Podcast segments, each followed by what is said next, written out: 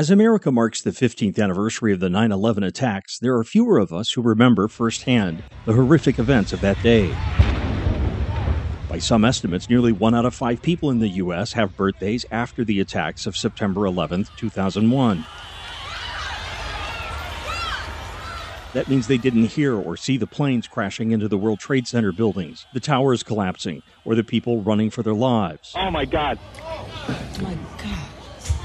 That looks like a second plane. They didn't hear the sounds of the emergency beacons chirping from within the pile of rubble, each indicating a dead firefighter or police officer. Another estimate says more than 25% of the country was six years old or under or had not yet been born. Like these youngsters, they may have a faint memory of hearing adults talking about 9 11, or they might have seen something on TV, but they couldn't comprehend what was really happening. I would have been four years old.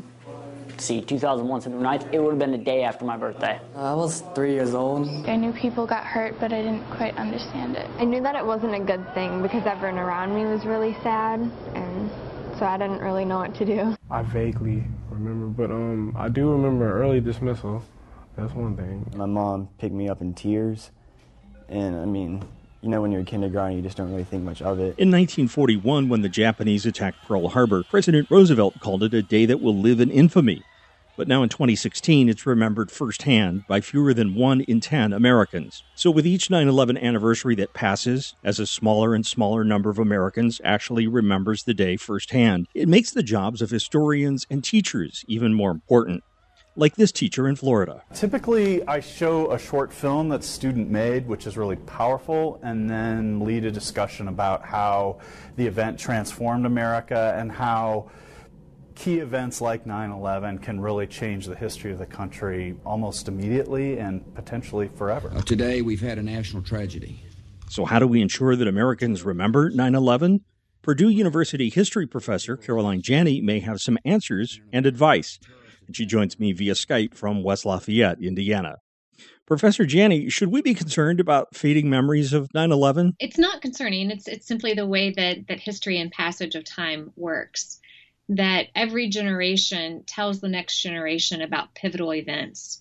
And so it's not um, not unusual at all that, for example, my students today were kindergartners or some even preschoolers when the 9/11 attacks happened. And their what they know about it comes not just through what they might read in a in a textbook or an account, but what they've been told by generations that came before them by their parents or or teachers about what happened. The uh, interesting thing that you say is that over time, um, memories shift.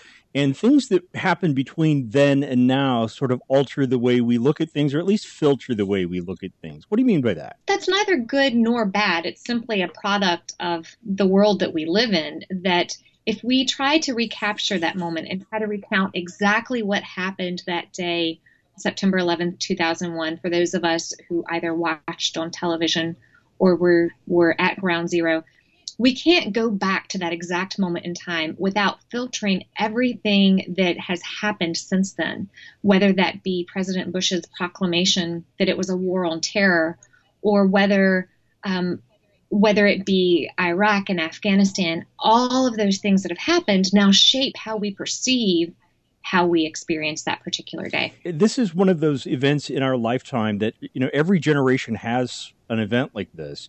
Do you find that others, like for instance, those who remember were alive when JFK was assassinated or during Pearl Harbor, have you seen the same thing through history uh, in your research? Right, absolutely. They're, these are touchstone touchstone events that each generation can tell you, and there, there's something so traumatic about that particular moment that sears into our memories.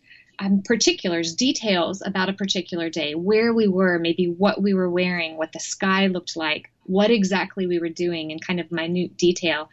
And whether it's you know my mother's generation who can tell you exactly where she was during JFK's assassination, or my own childhood, remembering watching the the Challenger explode.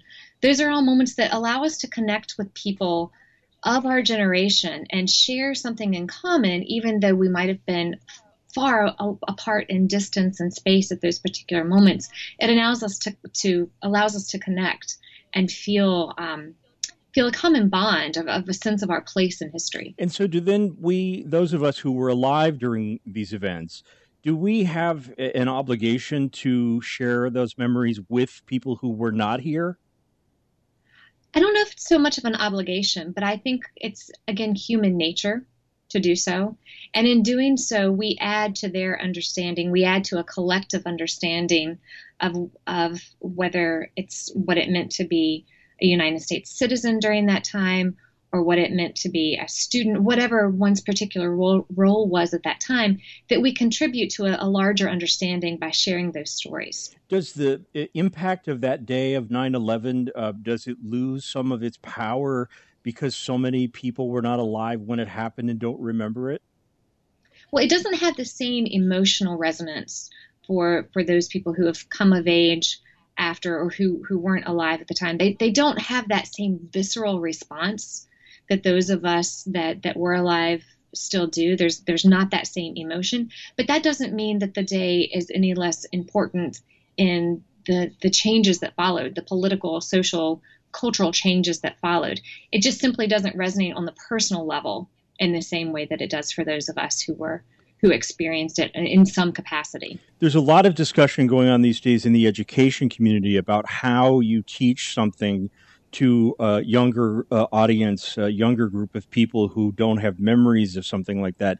Do you show them the videos? Do you uh, give them all of the information in all of the detail possible? So, this is a discussion that generations, for hundreds of years, generations have, have had these discussions. The Civil War generation talked about whether they should or shouldn't tell their children and grandchildren about the atrocities on the battlefield and what it was like to have experienced that. This is not a new debate. We simply have new technologies that allow us to um, replay and revisit things in a way that earlier generations did not. But the, the fact of storytelling, of, of, of sharing with the next generation details, sometimes grisly details and traumatic details of events, that's not a new phenomenon. We have something different, though. I think maybe it started with the Kennedy assassination. We saw the video of that. But it, for 9 11, we really saw everything in all of its uh, gory detail, all of those videos.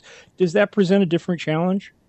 It, it does. And it also makes people who weren't either physically there in 2001 or who, meaning that were maybe in California or Texas or someplace else, or people who were not alive at the time or, or not old enough to comprehend what was going on to feel like they were there.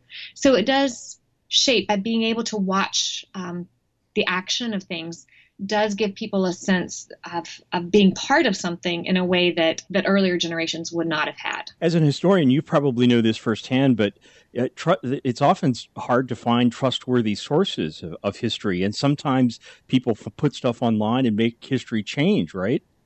Well, there's uh, that's intentional and unintentional sometimes. Mm-hmm. I think people they often perceive reality different than than others who might have been in the same place and time. This is the problem that that we often hear lawyers talk about with witnesses in in a court case. Um, that's part of human nature. It doesn't necessarily mean that someone is lying or not telling the truth. It's just our different experiences shape the way that we perceive things, and that's that's always been the case.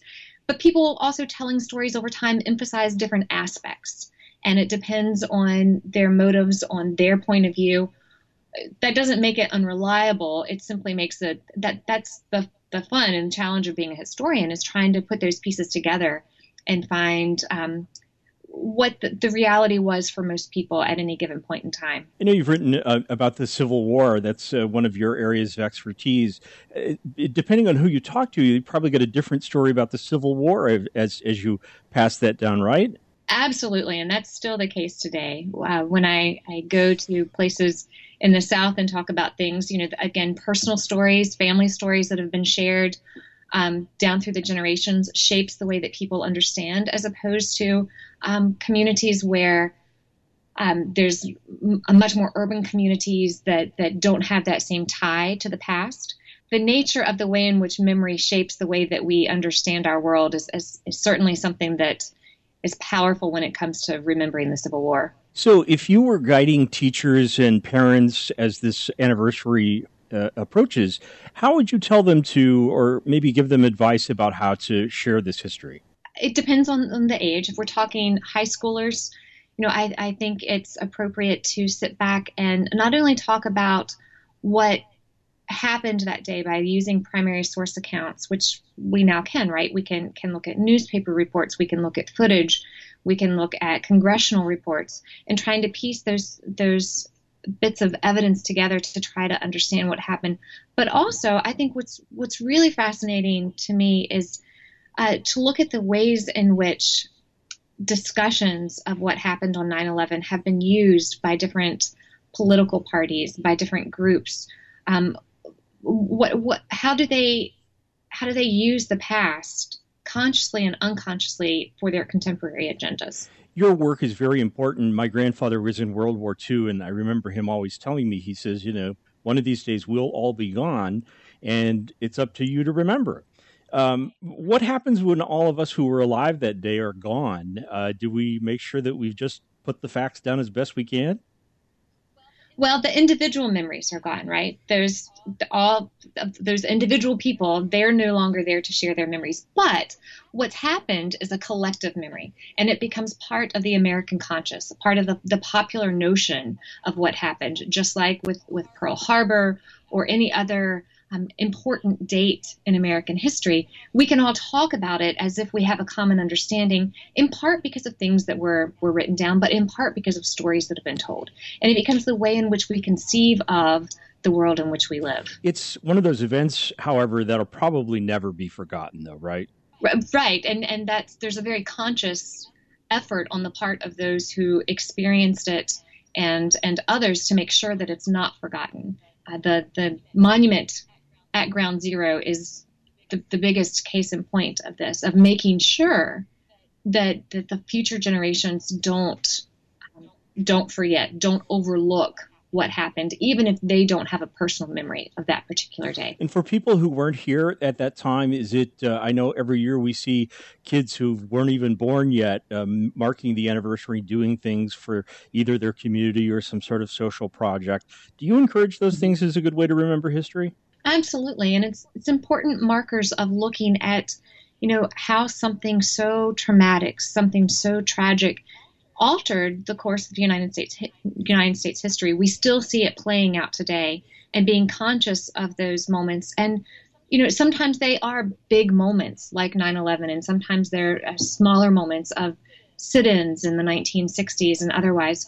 But but these something like 9/11 does give us a, an opportunity to reflect, and that is is really what we should be doing, trying to learn from the past, understand how we got there, and how we got to where we are today.